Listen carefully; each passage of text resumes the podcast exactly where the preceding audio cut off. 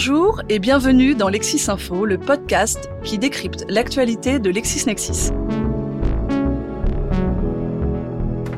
Si vous êtes en train de réviser les épreuves d'admissibilité à l'examen d'accès au CRFPA, ce podcast est fait pour vous. Il est en effet important de ne pas attendre le dernier moment pour se préparer à la fameuse épreuve du grand oral. LexisNexis vous propose donc une série de podcasts pour vivre le plus sereinement possible cet examen. Après un premier podcast consacré à la méthodologie des révisions, concentrons-nous sur l'oralité, élément clé du grand oral. Comment s'exprimer pour être compris? Quelle posture adopter? Comment gérer son stress? Pour répondre à ces questions et vous apporter toute son expérience et ses précieux conseils, j'ai le plaisir d'accueillir maître Bertrand Perrier, avocat au Conseil d'État et à la Cour de cassation. Bonjour cher maître et merci d'avoir accepté cette invitation. Bonjour.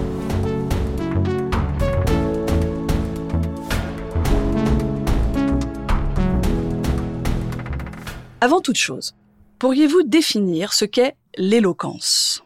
L'éloquence, c'est la capacité à exprimer clairement des idées à l'oral. Pour l'épreuve du CRFPA, c'est à la fois expliquer une situation juridique, en dégager les enjeux et proposer une solution en argumentant de façon convaincante. Donc, qu'est-ce qu'on attend finalement des étudiants? Qu'est-ce qui est selon vous apprécié par le jury au moment du grand oral? Le jury, comme vous le savez, est composé de trois personnes et chacun a ses attentes. L'universitaire vérifie la solidité des connaissances. Le magistrat se demande est-ce que je veux de cet élève euh, comme avocat dans quelques années devant moi? Puis l'avocat se dit est-ce que j'en veux avec moi?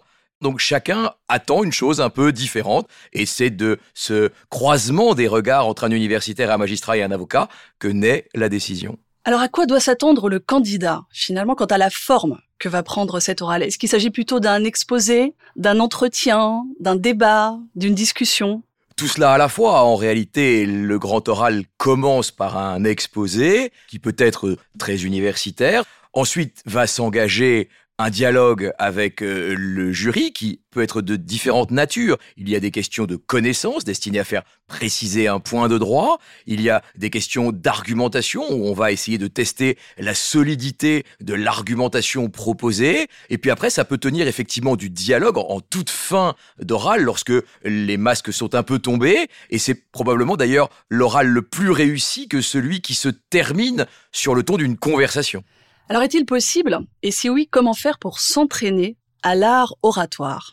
S'entraîner à l'art oratoire, c'est peut-être euh, grâce au téléphone portable, s'enregistrer dans sa capacité à commenter un arrêt, exposer un point de droit de façon claire et pédagogique, exposer une thèse que l'on voudrait soutenir sur tel ou tel sujet d'actualité juridique. Il y a aussi l'intelligence humaine et donc le faire avec des camarades, essayer de tester un argumentaire, de tester les objections qu'il peut faire naître, déjouer les objections, ou au contraire réviser son jugement sur une question euh, où on pensait avoir une opinion mais qui est trop fragile. Alors, pendant l'exposé euh, de ces arguments, que doit-on faire si par hasard on bute sur un mot, si on hésite, si on bafouille? Est-ce que vous avez des conseils? Comment réagir? Je pense qu'il ne faut pas faire comme si ça n'arrivait pas. Si vous êtes en difficulté, dans une situation de surcroît de tension qui est celle du grand oral du CRFPA, il est même normal qu'il y ait une hésitation, qu'on bute sur un mot, personne n'est tenu euh, d'avoir une oralité absolument parfaite.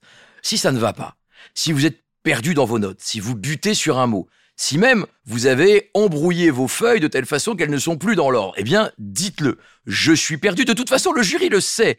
Ça ne sert à rien de faire comme si ça n'existait pas. Ça existe. C'est pas très grave. Faites avec et redémarrez.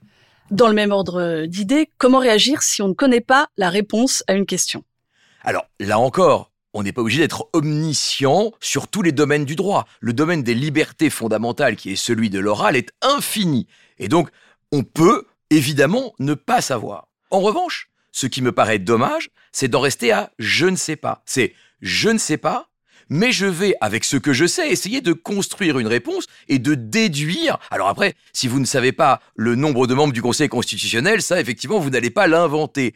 En réalité, les questions du CRFPA, elles sont assez simples. C'est un concours de liberté antagoniste il y a toujours des libertés fondamentales qui entrent en conflit et donc le juge est là pour arbitrer entre des libertés fondamentales. Pour moi, si vous ne savez pas quelle est la décision qui a été prise par le juge, c'est pas grave. En revanche, ce que j'apprécie, c'est au moins que vous identifiez les libertés en concours et que ces libertés sont antagonistes en quoi et que peut-être vous proposiez une solution. Mais peu importe que vous ne sachiez pas la solution, en revanche, j'aime bien que vous réfléchissiez devant moi et que vous sachiez raisonner. Moi, ça me suffit.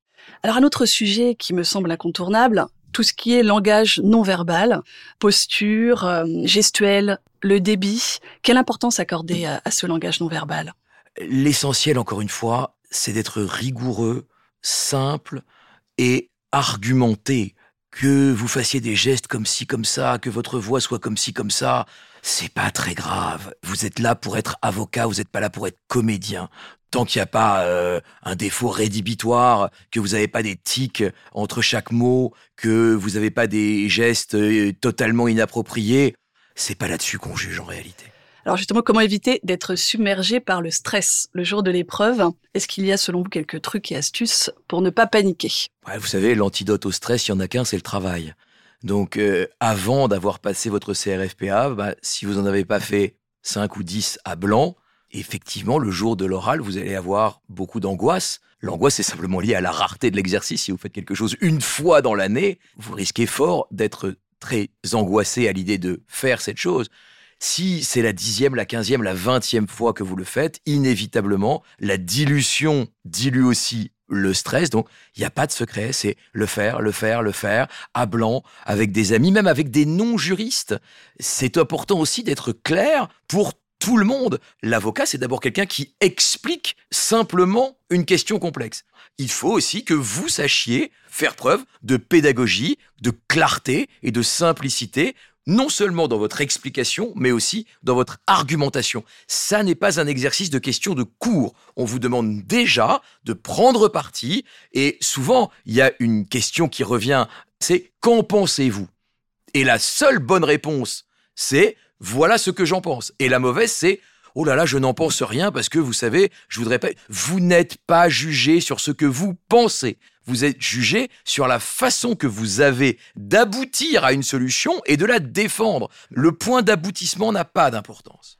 Quel défaut est selon vous rédhibitoire? Lorsque je faisais passer le CRFPA, je n'ai jamais mis collectivement avec le jury de notes éliminatoires exclusivement sur un défaut de connaissance. Le défaut qui nous conduisait à mettre des notes de fait éliminatoires, c'est-à-dire entre 0 et 2, était toujours des défauts de comportement c'est-à-dire la personne qui manifeste une arrogance, une assurance excessive qui nous rebute, nous braque et nous heurte. On ne vous demande pas des effets de manche. Vous êtes étudiant. Un avocat, ça met dix ans à se faire.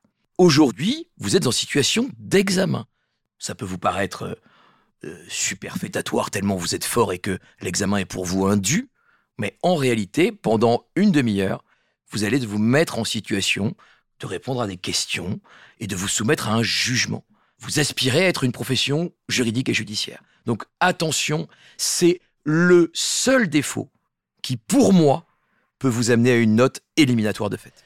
On approche de la fin de cet entretien. Est-ce que vous pouvez nous proposer quelques conseils de lecture ou d'écoute même pour euh, les étudiants?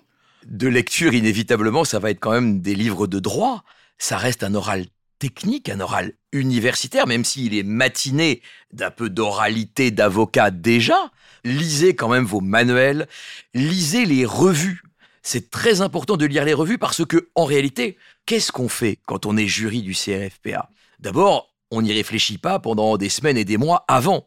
La semaine précédant l'oral, eh bien, on regarde des grands arrêts qui sont tombés dans le mois qui vient de s'écouler on va sur le site de la Cour de cassation, on se dit, tiens, je vais me faire une petite revue d'actualité. Donc c'est ça qu'il faut faire, c'est lire les revues juridiques des dernières semaines et des derniers mois, lire aussi les journaux généralistes. Je suis effaré par le nombre d'étudiants que j'ai eus au CRFPA qui étaient très bons juristes sur des concepts généraux, mais qui n'avaient aucune idée des débats des dernières semaines. Or, le jury ne s'intéresse qu'à cela. Quels sont les grands débats? Par exemple, il va y avoir le débat sur la fin de vie qui va ressurgir à la rentrée. Il va y avoir mille questions. Quels sont les derniers arrêts qui éclairent tel point de procédure pénale, euh, de droit civil? Donc, soyez attentifs à la fois à la presse spécialisée, à la presse généraliste. Et puis après, si vous voulez vous reposer un peu, lisez des grands livres d'avocats. Pour euh, terminer, une question un petit peu plus personnelle. Pourriez-vous partager avec euh, nos auditeurs un souvenir de votre grand oral? C'est très très vieux. En revanche, je peux vous partager, parce que c'est plus récent, un souvenir de mon grand oral pour devenir avocat à la Cour de cassation, puisque quand on devient avocat au Conseil, on doit repasser. Alors c'est beaucoup plus pénible parce qu'on a 30, 35 ans et on doit rebachoter comme vous allez le faire vous étudiants cet été. Et alors je me souviens d'une question du professeur Leveneur. Est-ce que vous pouvez nous dire quand la Cour de cassation met fin au litige? Donc je me lance dans une explication extrêmement alambiquée, peut-être pas très claire, sur la cassation sans renvoi, la cassation partielle partiellement sans renvoi. Et Laurent Leveneur me regarde, après cinq minutes d'explication sur la cassation sans renvoi, il me dit Oui, il y a une autre solution, c'est aussi quand elle rejette le pourvoi. Et donc j'avais oublié finalement la solution la plus simple, et donc je m'étais lancé dans une explication très technique, et donc c'est peut-être aussi ça. Le conseil, c'est prendre un peu de recul sur la question et ne pas oublier la réponse la plus simple. Merci infiniment, cher maître, pour ce partage d'expérience et ces conseils qui seront très précieux pour nos étudiants. Bonne chance à tous. Alors justement, vous venez de faire allusion euh, au professeur Leveneur, euh, qui est le directeur scientifique du Code civil euh, LexisNexis.